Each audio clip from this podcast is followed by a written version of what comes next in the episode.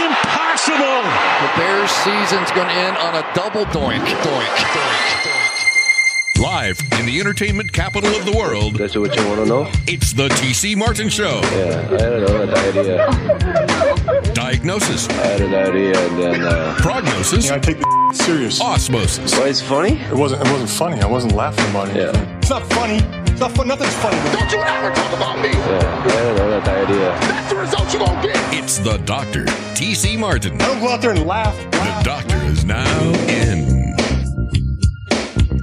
Hour number two on this thunderous Thursday edition. Gonna get a Masters update for you happening. Uh, they're wrapping things up at the end of the day in Augusta National.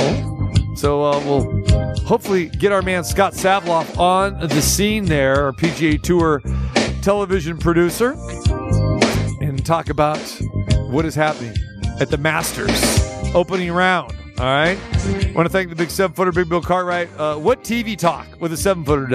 No NBA to hit on, no college, everything out the window because he was watching The White Shadow early this morning. At least we were talking hoops. Yeah, we were talking. I mean, hoops. you're talking hoops. you're talking hoops, Hoosiers, but di- never Wolf. did I ever remember seeing basketball in Teen Wolf. Now maybe I do because I never that wasn't one of my movies. I You- again, you know, that's not my That's- genre. It's not my thing where some guy turns into an animal or something. That's You've never that- I, I no, no, that's not my thing. You know that. Anything that is unrealistic, I'm out. I don't watch. You know that was Forget like it. The main pre- I don't even know what that movie is about. the main premise of that movie was he turned into a basket. He is that the Marty McFly thing, or is that a different Michael movie? J. J. Fox? Is- you mean? or is there some guy named McFly? Is that that That's movie? Back to the Future, buddy. okay, is that different? Than, It's different. That, that's Teen Wolf before or Wolf. afterwards. Uh, You don't even know. shoot. Why, why is the seven footer bringing up Teen Wolf when I'm talking about basketball movies? We're talking about basketball t- uh, TV shows. 'Cause it's and a he brings up Teen Wolf. It's a, it's a technically basketball movie. That's a I- I- basketball I, will, movie. I will give it to him. That's a basketball movie. Really, Well, Varsity Blues is a football movie, right? Sure. Okay, there it is. Right, all right.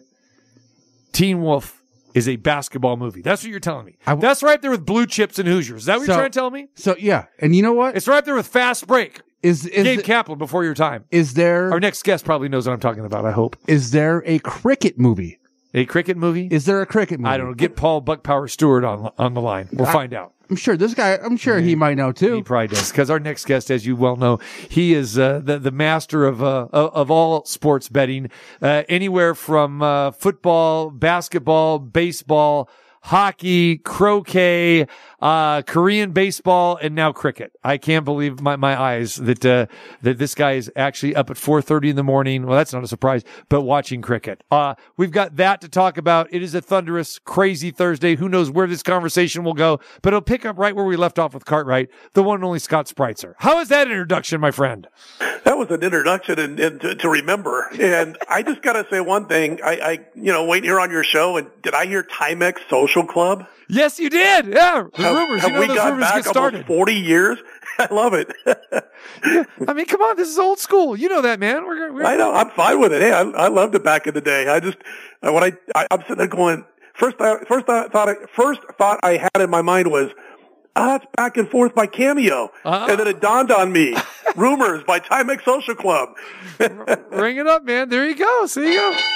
Yeah, uh, and here's a little fun fact for you, Scott. Timex Social Club, uh, created by Jay King, Sacramento, California. I did not know that. Yeah, and then and then the follow up because they actually um, had some uh, copyright infringements because, of course, Timex, you know, Right. got involved. They had to change their name to Club Nouveau. I remember that. Yeah. there And they had a hit or two under Club Nouveau Oh also. yeah, several. Yeah, But, uh, Jeal- I remember when jealousy, they had to change lean their on name. me. You know, and Right. others. You know, situation number nine. There you go. By the way, can we get this right? It wasn't cricket. It was Australian footballs, man. Australian footy. I have yet Isn't that the to same allow thing? myself to get into cricket. I, I don't know what, what the heck you're watching. I mean, all I looked at, I saw this picture uh, that you posted earlier today, and then I it, it looked at the bottom. I saw, okay, that looks like uh, runs, hits, and errors. So I just equate baseball to cricket. So uh, again, I think uh, if you saw my comment, I said, "Wow, there's a lot of errors in that game because there were six in the, in the far right hand column." So please explain this to us. What a? What are you doing up at that hour? B? Why are you watching this? C? Uh, was there action? indeed? Did you win? Well, they, they usually start about 1 or 2 a.m. Pacific time. And you know me, I'm up till 4 most nights. You know, I, I, when I go to bed early, it's usually like 2.30 when I say early. So my normal finally fall asleep is usually about 4 a.m. And I sleep until about 10, maybe 10.30 in the morning. But, uh, yeah, I was, you know, that's, I love this time of year because I get to sit there and have competition, live competition on while I'm, you know, doing my work and handicapping and writing up my articles and games and all that. And, you know, so I'm always tuned into a little Aussie footy, as they like to call it over there, the land of the perpetual mullet. It's never gone away. uh, so, but, uh, anyway, so yeah, that's what I was watching again. The season just started in the last couple of weeks and I was watching Brisbane, the Lions against the Collingwood Magpies last night. So. The Collingwood Magpie. That sounds like two mascots rolled into one right there, doesn't it? it does. You know, I, I, I always wondered when I was a, a young guy growing up in Omaha and I would watch ESPN, remember, would show it back then. Uh, the, uh, what do you call it? The Aussie Footy League. And, Yeah. and then I had a, I, I finally was thinking magpie. What the heck is a magpie? Well, it's actually a bird. Right. So there you go. Yeah, yeah. And uh, so I I used to watch it like you did back in the day, Scott. And uh, w- the main thing that I got out of it, I loved uh, the guy with the hat and the in the white coat or whatever. And then you know whatever that was, I don't know if it was a goal or whatever it was. But then he he'd point the fingers, you know, like boom, you know, striking like you're pointing the fingers, like you know that Right. means- They still do that. They still do that. What does that mean? That means it's good or what? He's telling you whether they scored one point or six points, depending on if the ball was kicked through the middle goalpost or the outside goalpost. Outside goalpost, one point, middle, six points. And in fact, when I was working for National Sports Services and, you know, we'd close up shop around 11 o'clock at night, midnight, whatever, when all the games are final and we'd have it on in the, in the background. We'd have, we had like about 20 TVs back then when I was working for them in the early 90s, mid 90s. And, and we used to say, and he did the finger thing. for lack of knowing what it's officially called. Uh, but yeah, it's, uh, it, it's, I love it. I watch it all summer long when I'm up late working, uh, when the PGA jumps over, you know, I love the British Open. I get to obviously sit up late at night watching that. I even watch the LPGA when there's no other competition going on when they happen to be in the Far East and they're on at, you know, one or two in the morning. So it's just that competition thing in the background and, and Aussie football has been one of my, one of my favorite non-American sports for many, many years. I'm looking at the uh, game recap of uh, your game that you're watching, uh, that you did watch, uh, and I see 116 to 83. So I guess that's, uh, you know, Brisbane beat uh, Collingwood by 33 points, but it says 18 8. And then 116 is in parentheses, then 11, 17, and then 83, the total points, I guess, parentheses. So what is, what is the 18 and the 8? That's uh, how many six pointers or two pointers or, or Yeah. three? What is that?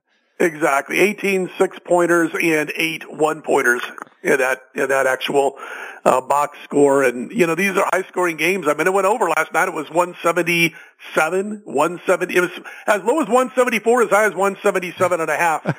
and, uh, and Collingwood, the team that lost was actually a short favorite of anywhere from one and a half to three and a half points.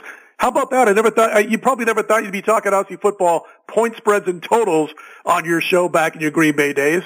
Un- unbelievable. Back in my original Vegas uh, days. There you go. unbelievable. That's uh, it. It is. It is intriguing if you can understand it. Uh, but I Oh, got yeah, we got the Blues and the Kangaroos tonight, man. I'm sure you'll be over tonight and watch around midnight, right? sure. Uh, if if the grill's going, if the grill's going, I'm down. See, that's the hardest part about my hours because I go all day. I could go all day with one meal, and then all of a sudden I start getting done with my handicap at about 1 a.m. and I'm like, gosh, who's open right now where I get a big juicy bacon cheeseburger or something?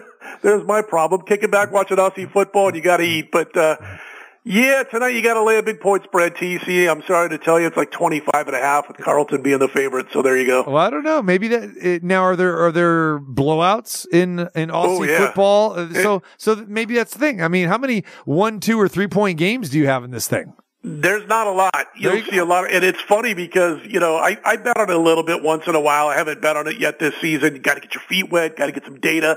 But yeah, TC, it's like you know, last night it was a 33 point win for the underdog. You know, Right. so and and you'll see these teams like uh, there's a game last week. I'm trying to think of who was playing it right now, but it was uh, 34 to eight late in the first quarter. And if you fell asleep for 20 minutes and you woke up with four or five minutes to go in the second quarter, it was like 36-34. So there's these huge runs. I mean, teams that go on like, you know, 40 to 6 runs, and next thing you know, it's a tie game. It's, it's pretty wild, pretty crazy. I, I kind of dig it. A lot of high scoring, and uh, I like the atmosphere. When we tried to watch it, I tried to get you to watch it uh, during the pandemic when everything was shut down except for Aussie football, which, by the way, was shut down just a few weeks later. Was the most eerie feeling. We were all shut down. You know, we were all thinking, is this going to be something we're doing for the next three years? And then halftime of an Aussie football game, when I'm finally getting some competition, they announced this is it. This will be the last match when this one's completed. And of course, there was nowhere, nobody allowed in the stands. Yeah. So all you do is hear whistles all night. You know, it yeah, was I remember that. I remember that. yeah, eerie feeling. But uh, yeah, it's something I enjoy. I don't know why we're talking about it so much, but it's something I enjoy. I'll tell you what, I'd rather watch Aussie football all day, all night than XFL. I'll give it that much. Oh man, you got that right. Yeah. No, Aussie football it is great. And again, the the the pit. I don't know if they call it the pitch, you know, like they do in soccer, but a- again, you know, it's like this this round. I mean, you're playing in the round almost, and the Right. and the in the uh the field is huge. I remember that. It's just it, it's it's crazy, and the only way you can score points in that though is kicking the ball, though, right? It's not, or do you you know it's like rugby where you're crossing the line and you're scoring whatever they call it, uh, you know, touchdown. or Yeah, got to got to kick it through. You know that kind of stuff. Got to kick. You know, there's basically three openings to score in. Two of those on the outside are one point. The one in the middle is six, and you got to kick it through. But it's interesting because you'll be watching, and all of a sudden you'll see marks. One team has you know 12 marks. The other team has eight. Uh, and a mark is basically when you kick the ball. If the guy on your team catches it, then you get basically about a free five yards to be able to make the next kick. Yeah. You know, so that's called a mark when you catch it. Um, you see words like disposals. One team has 18 disposals, the other team has 12. It's a crazy league. It's, It- I tell you what, you know what Aussie was, you know, Australia was built on was, you know, prisoners from Europe basically. And I think they just went out and said, you know, what was that old game we used to play, Smear the Queer? Yeah. And I think it was that, but they put some goalposts out there. They said you had to actually kick the football, and it basically evolved from that. So I, I, guess Scott, I don't why think I enjoy it. I, they'd had to change the name of that because you, that's not politically correct anymore, right? Uh, that game is Yeah. still probably uh, played in uh, in schoolyards all across the country, but it's not called that anymore, is it? I, I don't know what it's called now, but that's what we called it back then. And, and, you know, we never took it as though that was a derogative term Right. towards any group of people. It was just, you got your butt kicked, you know, you got, but that, yeah. So, I mean, you know, it's kind of funny. I guess I'm supposed to be politically correct, but, uh, yeah, I think of those are the old terms where you're not really being a, uh, making derogative remarks towards any group of people. We just called it that. It was like, you know, beat the crap out of the kid with the ball, you know? Okay, final thing I promise on this Australian rules football. The thing that uh, always uh, mesmerized me was the when these guys will go down the field and and dribble the ball. I mean, I don't know if you get like three dribbles or whatever, but this is an oblong football. I mean, it's almost like Yeah. a an American football, but it's a little bigger, but it's still impossible. You know, it's not round. But to see Right. these guys, Scott, the way they they like dribble it and take a couple of runs and they dribble and dribble and it bounces right to them. I mean, it doesn't take a lot of these awkward bounces when they have possession of it. Yeah, it's they'll be in the open field and they'll just, like you said, they'll bounce it up and down a couple of times while they're running down the field. And, and when they pass it, they don't throw an overhand pass. They don't option, you know, they don't throw an underhand pass. They, they hold it with one hand and bump it with their fist at the other. You know, when they make their passes. So there's a whole lot of stuff going on. I'll say one thing, man. I, I don't want to mess with any of those guys or call them a name or anything like that because they're all in great shape and they run constantly. You know, but uh, again, you know, what are you going to do? You going to watch Ginsu Knives at 2 a.m. or are you going to watch Aussie football? well, we know, we know what you're watching, man. No question. Scott Spreitzer, our new Australian rules football uh, uh, expert and analyst. There you go. And when, when is the? They have a Super Bowl for this thing, and when is that? Yeah, they do, and that's like, gosh, I mean, it's one of the longer seasons. It start, they started playing a few weeks ago, and they'll be playing through August. Remember, they're coming up on their winter season in Australia, so this is their winter league sport. Mm. All right, my fan. What was your what was your Final Four and championship game uh, thoughts and takes, and and how'd you do from a betting perspective? I had UConn in there. That was the only one of my teams that made the Final Four. Uh, I did not have UConn winning the championship. My main bracket, I had uh, Alabama uh, winning the title, and of course they got knocked out a little bit earlier when they went ice cold against San Diego State. But um, you know, that's you know basically what I do is I. You know, there were five teams that fit that thing we talked about where, you know, five teams are top 25 and offensive and adjust, offensive and defensive yep. adjusted efficiency. And what I do every year is I just advance those teams as far as they can go until they maybe play each other. And only one of those teams this year made the final four, but now we can go back and say it's now 20 of the last 21 years. Yep. A team that has fit that prerequisite has won the national title. Uh, so, you know, UConn got there and they got the job done. It was, to me, it was like a lackluster Final Four, not saying that you know, UConn didn't play great basketball. They did. They're, you know, they're the, the best college basketball program in the U.S. over the last 20 years. I mean, they've won, what, five championships? You know, that's, and they've done it with three different coaches. That's better than Duke. That's better than North Carolina and any of those other blue bloods. And UConn is obviously a blue blood. So it was great to see UConn getting the job done again. The problem is nobody roots for UConn. Nobody roots against UConn. And so there's just no heel. There was no hero, you know, no hero in the tournament. I, you know, I, I just lost interest, not from a betting standpoint, but from a fan standpoint. And I think we talked about it, me and Marco, the other day when I was filling in for you last Friday, that it's just one of those things where it's like, eh, the Final Four is here, boy. I got nobody to root for, nobody to hate for unless I got money on the game. And even like on Monday night, I had a little play on the Aztecs on Monday night, nothing substantial. And uh, you could just tell early on, you know, that it was going to be UConn's night. And so I know a lot of people, and I didn't have a big enough bet to really get involved, and I didn't really want to sit and be on my computer. We were going out. But live betting, you know, you could just tell that UConn was the better team, and it was a matter of time. Now, San Diego State did pull within seven at 58-51, and the line was right around there, depending on where you got it, seven, seven and a half. And then, of course, they uh, UConn was able to pull away in the final few minutes. But it was really no doubt who was going to win that basketball game outright. And I think what this is like the only time we're probably going to see this, the fact that there were so many odd teams or teams you don't expect to go far in the dance that end up getting to the Final Four or to the Elite Eight. And it's all with that, you know, surrounded about that uh, COVID year. You got grown men, basically 23 years old, who are mature physically and emotionally. They know how to handle the big stage. They've been around for five years or six years on campus because of the COVID year. And so you have these mature guys on these teams, veteran teams, and it made for a very weird big dance. But, you know, again, I think it's one of those situations where it's an anomaly. It's not like a new order of how things are going to go in college basketball. I really believe that. And see, I'm gonna I'll take uh, the uh, the opposite side. I think that this is more going to be more the new wave of things until uh, things get changed with the transfer portal, which it doesn't look like we are going to see that. And you know, we're seeing teams just like a uh, kid from Alabama. Okay, he he was a starting guard, uh, came over. He decided I'm going to transfer today. I'm going to put in the portal because he lost his job to Quinerly, and uh, you know, so you're going to see more and more of these guys that are bolting. Heck, we've seen this firsthand here at UNLV. And, uh, you know, it's, it's hard for, for fans really to, to get behind these programs, especially the struggling programs when, you know, you're, you're losing players, you know, year after year after year. And I think, Scott, we've kind of seen this trend over the years where we've seen more and more parity. We've seen more and more of these so-called blue bloods, you know, exit early. Heck, we've seen it kind of with, with Kentucky for, for, for quite some time now. And, uh, I don't know. I just think that, you know, with, you know, we saw that Florida Atlantic had some dudes. We saw that even, you know, Fairleigh Dickinson had some, some, some darn good players. I just think that we're going to see just more and more parity uh, throughout college basketball. I just don't think that it's going to, you know, be, you know, just the, the blue bloods or the number one seeds, uh, you know, only anymore.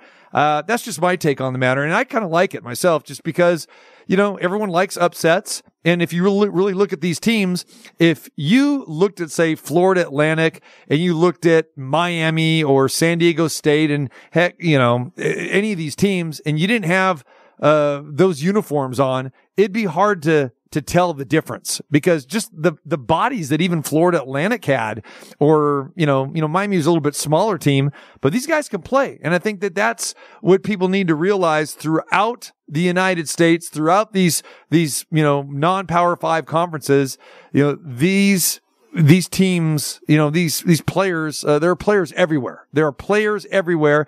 And some guys are saying, you know what? Uh, I don't think I can make that roster at Arkansas. So, you know, I'm going to go to a Florida Atlantic or something like that. So, uh, you know, that's, that's just my take on the matter. I, I could see that kind of happening. I mean, like if you look at Creighton, you know, McDermott's done a great job.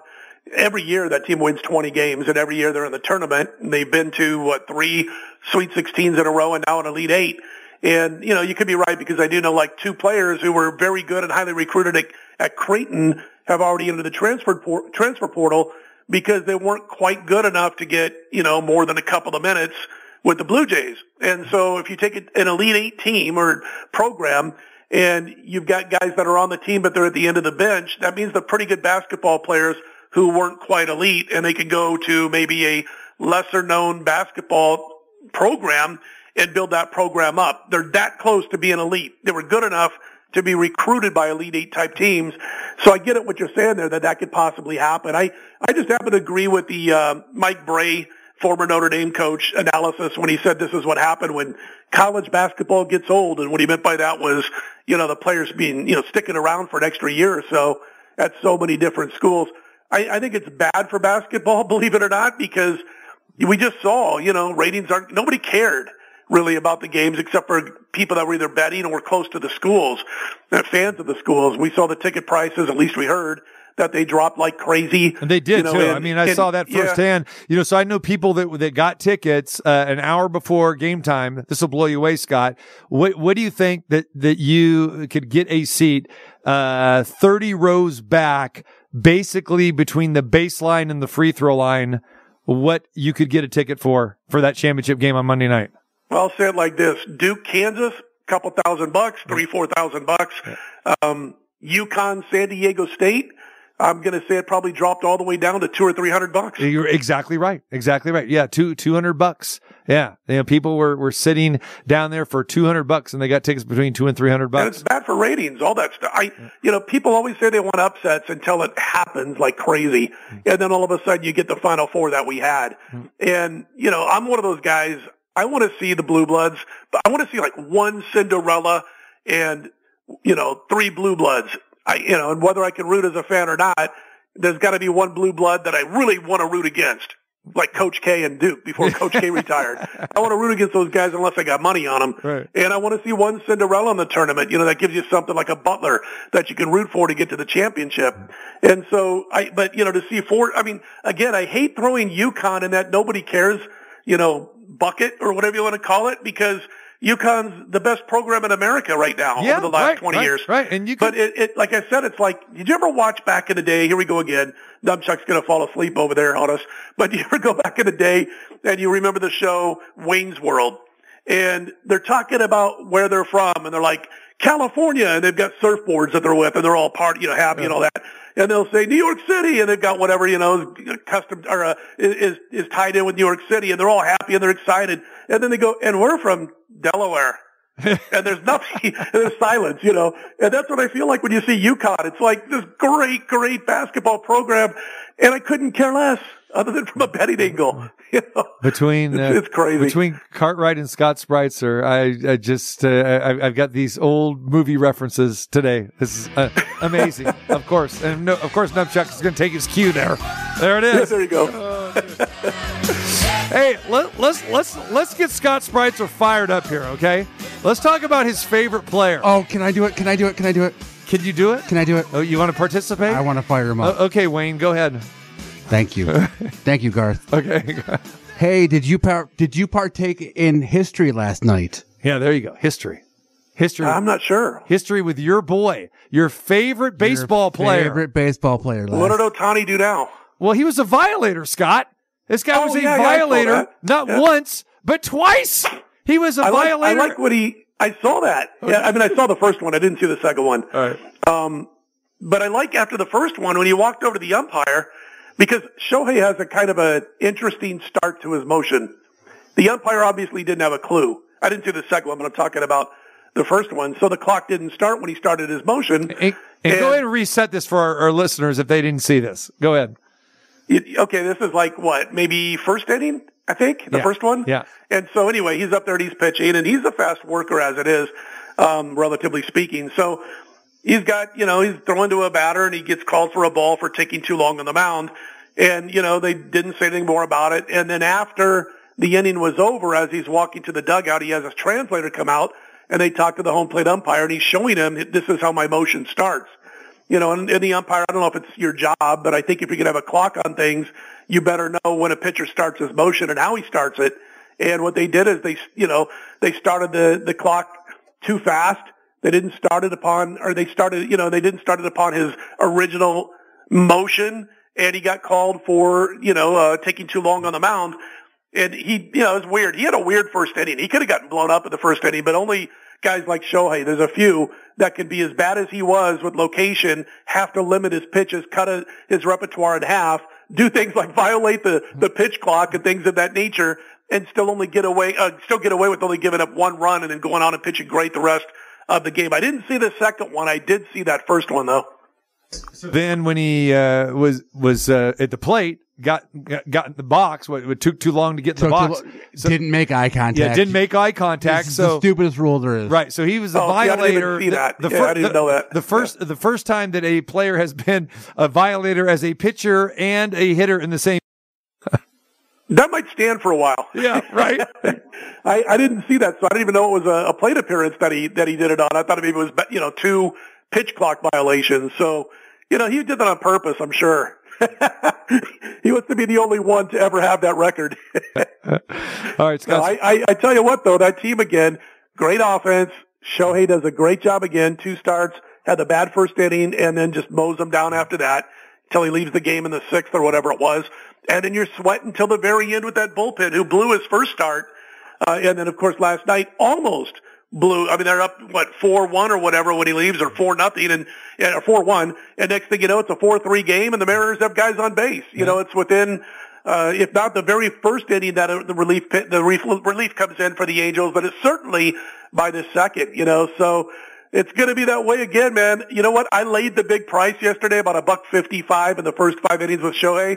And in my analysis to my clients, I said, Ohtani's on the mound.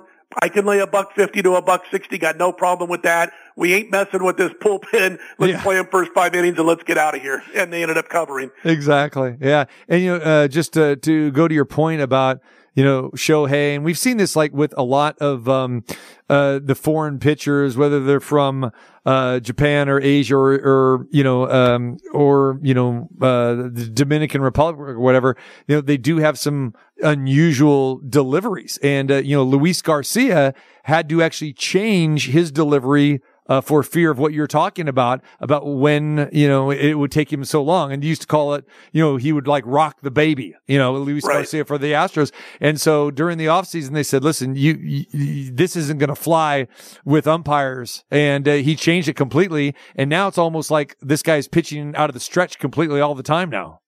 Yeah, I mean, you know what worries me the most, TC, and I, I think I brought it up with Marco. I'm not sure if I have with you yet. I was listening to Mets announcers last week, uh, Ron Darling, guys like that, you know, Keith Hernandez in the in the booth, and I'm listening to them, and especially Darling, talking about this pitch clock.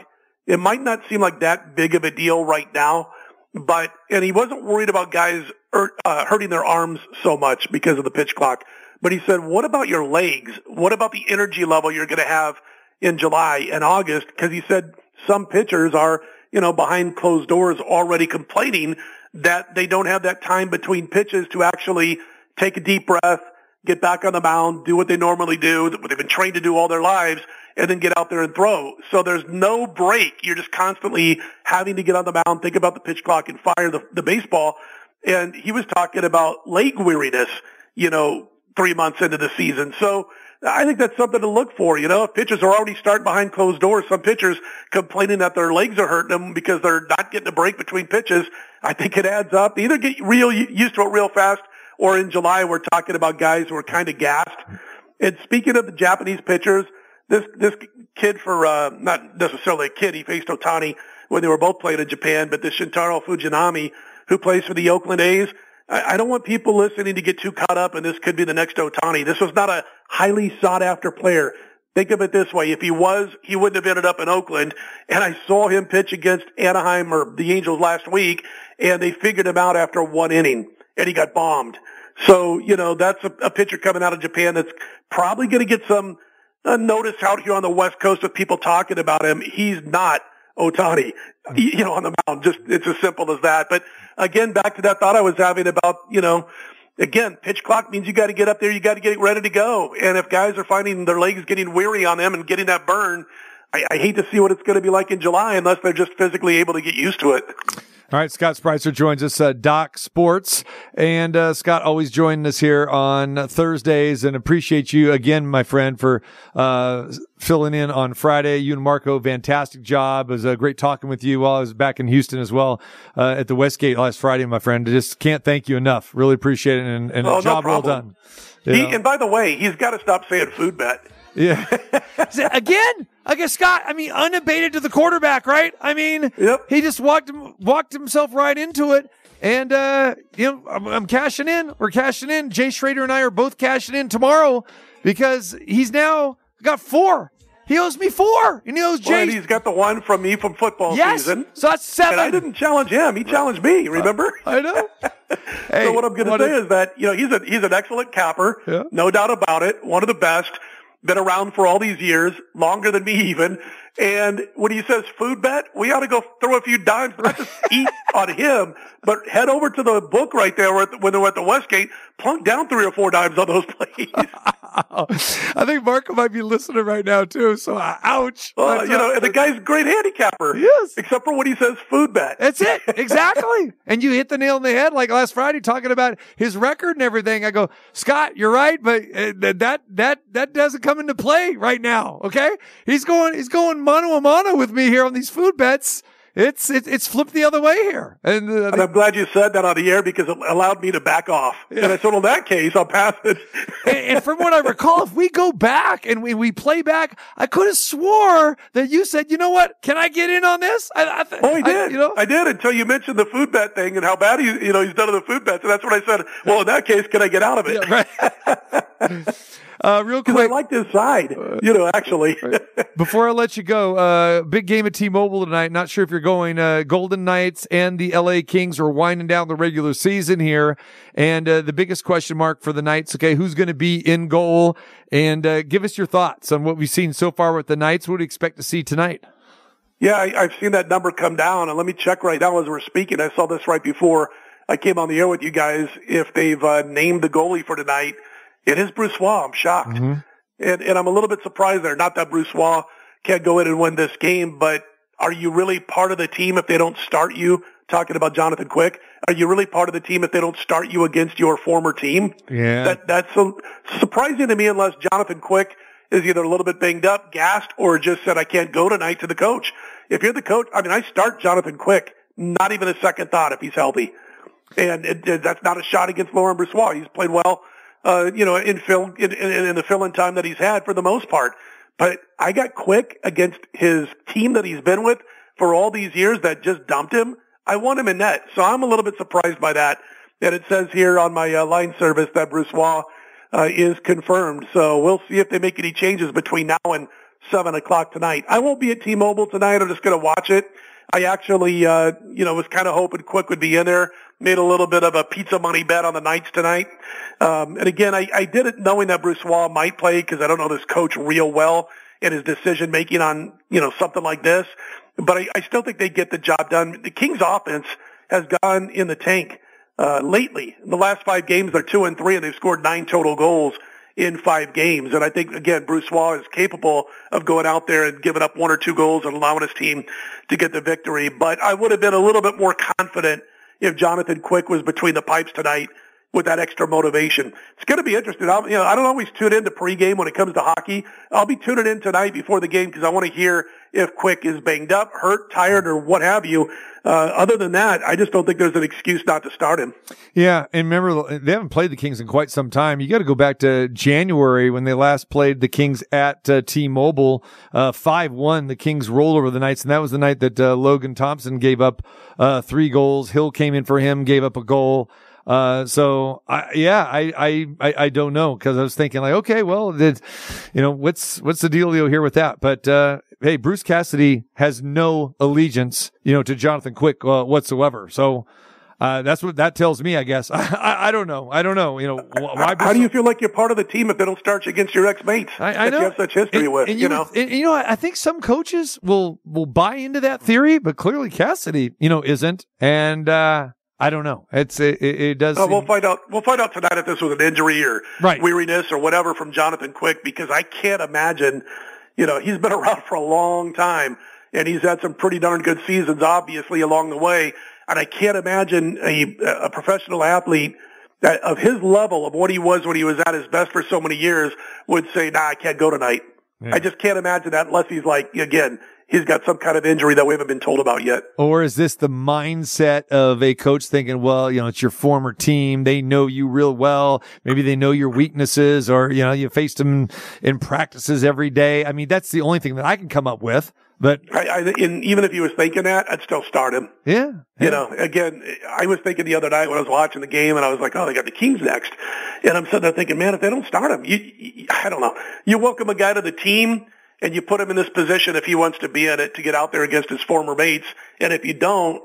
You're making this guy feel like, okay, well, I guess I'm not a real part of the team yet. That's the way I come, you know, my feeling is on the whole subject. Right. All right, my man. I appreciate uh, the time as always. Again, appreciate you for last Friday, and uh, we'll look forward to uh, talking with you soon.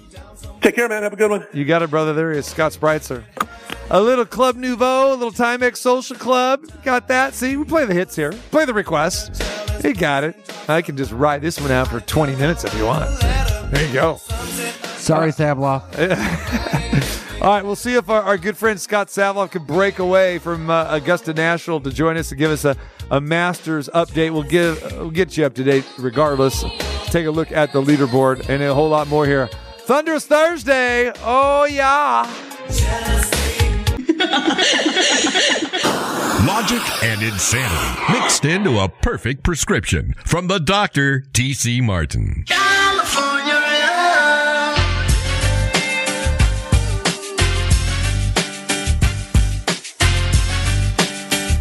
The Westgate tomorrow. Come on by. Tune in. 2 to 4 p.m., of course, our Friday home at the Superbook. Uh, great to be back there. And last week I was on the road in Houston, and Marco D'Angelo and Scott Spreitzer a fantastic job of uh, filling in last week. And we're back at it tomorrow. Jay Schrader, the former quarterback, he will be in the house uh, tomorrow, along with John Murray, the executive director of the Superbook.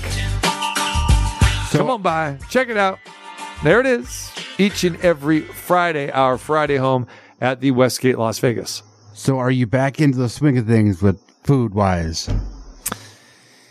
I never miss a, a beat with food, my friend, Figure. I mean, I figured as much. as you know. But uh, yeah, as you know, we talked about it yesterday. I had some good meals uh, in Houston, and uh, I picked up where I left off. Okay. When I got back, uh, I think I told you, I, Yeah. I got off the plane a couple nights ago, and boom, you know, had to had to had to go get one of my favorite spots. Did that, so got the routine. Uh, you know, I did have a little issue last night. Uh oh. What's the issue? I did have an issue. Now that you bring that up, so I was kind of like in the quandary. I didn't want to go out last night, so and I wanted to kind of you know catch up on some of my TV viewing. Plus, I had oh yeah, because your your DVR had to have been full. Oh, full. it was big, Yeah. big time full, big time full. But also had a lot of catching up to do work wise, website and all that kind of stuff Yeah. too. So I didn't want to say, okay, I don't want to do a two hour dinner last night. So I want to get something quick and bring it home and eat, which I did. Remember Joe Pesci? What did Joe Pesci say in what was the movie? Was it uh, Uh, was it Beverly Hills Cop 19 or whatever it was? Was he in that one? No, what was the one that he was in where he goes, "They f you in the drive-through"? Yeah. What movie was that? I can't think of what that is. Hold on. He wasn't. Was he? He wasn't in, one of the Eddie Murphy movies, was he? Why? Why do I have Beverly Hills Cop like three or something in my head? And there was a Beverly Hills Cop three, right? I remember one and two. I think there was a three. Lethal Weapon. Lethal Weapon, same difference because there was like Lethal Weapon sixteen, right? I mean, there was a lot of those, right? Right? Yeah. Lethal Weapon. Lethal Weapon. And he goes, "They f you in the no, drive Lethal Weapon 2. So is Okay, right. Is it? Do we got the scene? Yeah, but I don't. I can't. Okay, are you afraid that you're gonna drop the f bomb? Uh, You know I'm going to. Yeah, it's true. Yeah, yeah, It's my favorite word. yeah. But will he? We, he's, he does says that. He in that says movie. that in So we that can't movie. play that we clip. can't play Yeah. that. But But yes. you remember that, right? Yes. So that's the way I felt last night. So that's what I did. I went to a drive-through last night, and I hadn't had this in a while. It was one of those things where, okay, you know, I'll go for it. What happens? They shortchanged me. They shortchanged me on the food. So what do I do? I got to pick up the phone and call. I got to call. I got to do it. Listen, you shorted me. Got some teenager who answered the phone and had to pass it on to the manager. I hate that too because then I got to give my story all over again. So I got to tell the story twice. I had to tell it to the manager, but they were cool and they said, "Hey, we're gonna replenish your meal." And I hate that when they say, "Oh, can you come on by now?" No, I just drove 20 minutes. My food's ice cold. I'm gonna come back so you can get the rest of my order right. So I'm not doing that. So I said, "Okay, give us your name, put you on the list. There you go, and we'll take care of your whole meal." I love that list because Yeah, you know what that is. You can go into anywhere and be like, "My name's on the list," yeah. and bring in a receipt, Yeah. and they'll give you a whole meal. Yeah. They don't have a list. You know that routine, don't you? They, not saying I not like, not like I don't do that, Yeah. but I'm saying like Right. there's no list. They've never asked you for anything. I've been like, yeah, but, you know, the manager, blah blah blah blah. I have been through that before where they had a list, and sometimes my name has been on it, and sometimes it hasn't been on it. Not at this place, but you know, a couple other places. Some places have a list. Others, you're right, don't. I was bringing the receipt. You're fine. Yeah. Yeah, that's good. All right, uh, let's get an Augusta update. You know, let's go to Augusta National. Our good friend Scott Savlov, who's been a very, very busy man. He joins us again today. What's going on, my man? How are you? I hope you're well. Oh, I'm I'm as born and ready, my friend. That's all I could say. We're doing exceptionally well. Uh, we did have uh, the seven footer, your good uh, friend, on earlier today. Uh, of course. you Oh, know, boy. when- yeah, exactly. Oh boy, go back and listen to that when you get a chance tonight, because it, there was no basketball that was talked about. I mean, he sends me. You'll you'll appreciate this, Scott. Uh, he sends me a text earlier on this morning. I sorry, we can't do Masters music with this story. We Yes, can't. we- we can't. No, All I right. would s- t- tell him. I would wait for the story. Let him. Let him listen to it. Yeah, you do that. He, Numpchuck's right, Scott. You Because because yeah, you're gonna give it all away, yeah, and yeah, it's gonna be Yeah. He's gonna go back and listen and be like, yeah. it's hilarious. And I told the seven footer that he needs to listen to our conversation from yesterday's show. So you need to listen to our conversation from today. How's that? Fair, fair enough. And then get back and get Very back with fair. me. I, I, I'll unfortunately and fortunately listen to him talking. Yeah. yeah, you'll you'll enjoy it. It was it, but again, this is what happens when he comes on the show. It just goes off the rails uh, immediately. But I I think, you know, you, you you're in our age bracket. Well, obviously you guys are much older than me. but anyway, you'll you'll appreciate Yeah. the references. We'll just leave it at that. But anyway, uh give us the update. All right? What's going on at Augusta?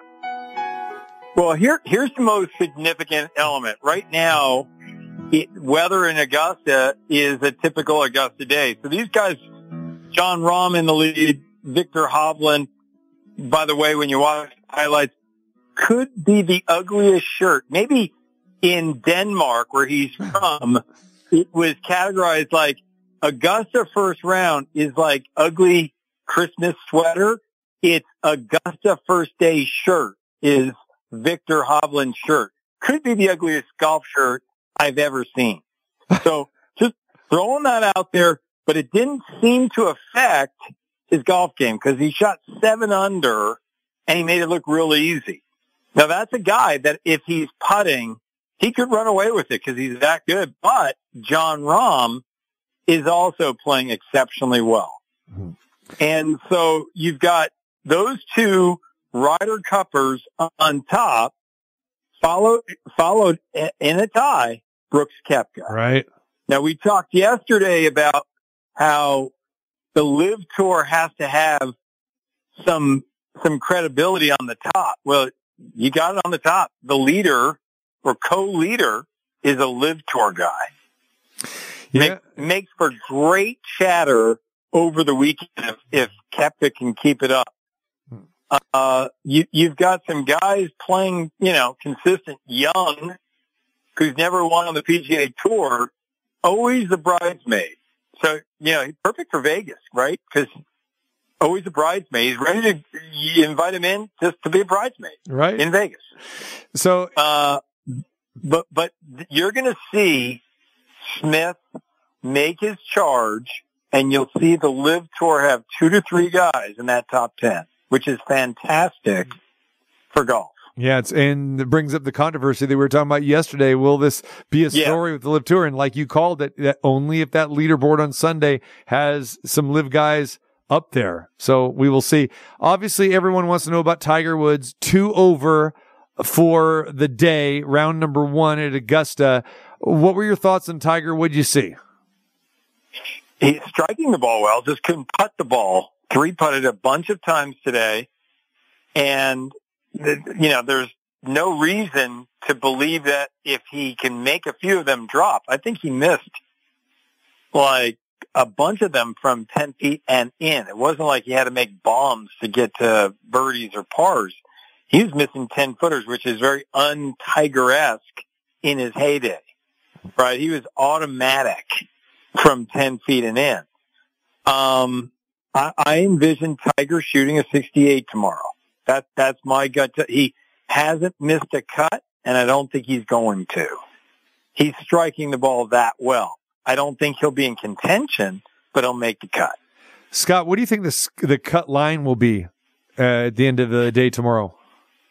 Uh, You know, it tomorrow is here's the interesting thing. It's supposed to start raining hard and between tomorrow and Saturday, tomorrow's temperatures drop 15 degrees and raining sideways. Wow, horrible. So, so now it comes down to who plays well in the wind and the rain. So your gut would say, well, pick all the guys from Ireland and England. Not so fast. Uh, Rory, uh, not very good in the wind and the rain for whatever reason. Um, so I think that the, the, the, um, the cut line's going to change because today it was benign, beautiful weather. Now all of a sudden it, it, it gets cold and rainy where they're losing their footing. Guys like Tiger, that, that could affect Tiger's legs because of his balance and swings could be a little bit more awkward. Um, Brooks Koepka, it could affect him because his body has been breaking down. So a guy like Scotty Scheffler, who's four under for today, good ball striker, good balance. You'll see him rise a little bit. Jason Day is playing and peaking at the right time. My prediction is Jason Day will be in the hunt on Sunday.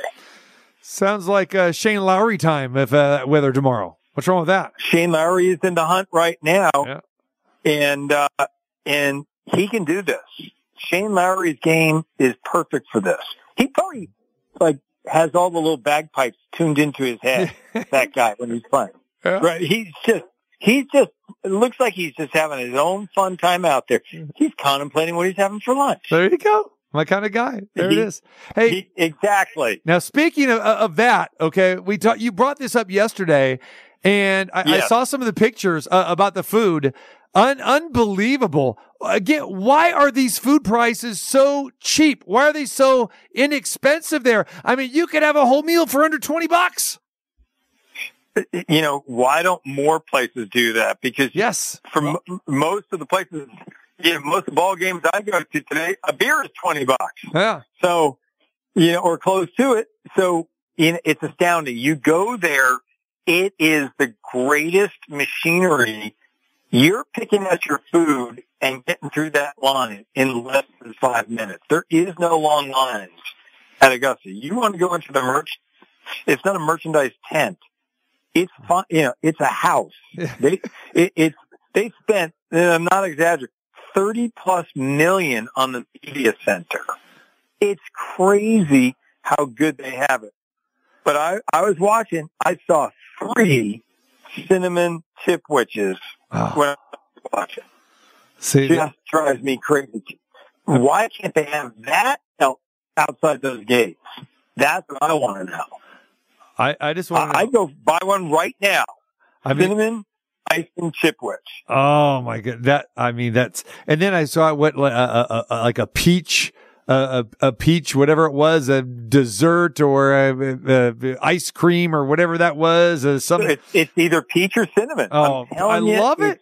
I know, but It- listen to this. I mean, you, tr- you get the pimento cheese for a buck fifty. You called that yesterday. The barbecue sandwich three bucks. The Masters Club three dollars. Chicken salad It's on the on brioche bun and the classic chicken sandwich all three bucks. The ham and cheese on rye. You can't. You're right. It, it, it's unbelievable. You know. That's where you go. This is what you do. If for single guys, if you could get tickets, you take a girl and you go, let's live a little, honey. I'm going to buy the best lunch you can. You know, you wait out here. This is what you do. Honey, you wait outside the tent.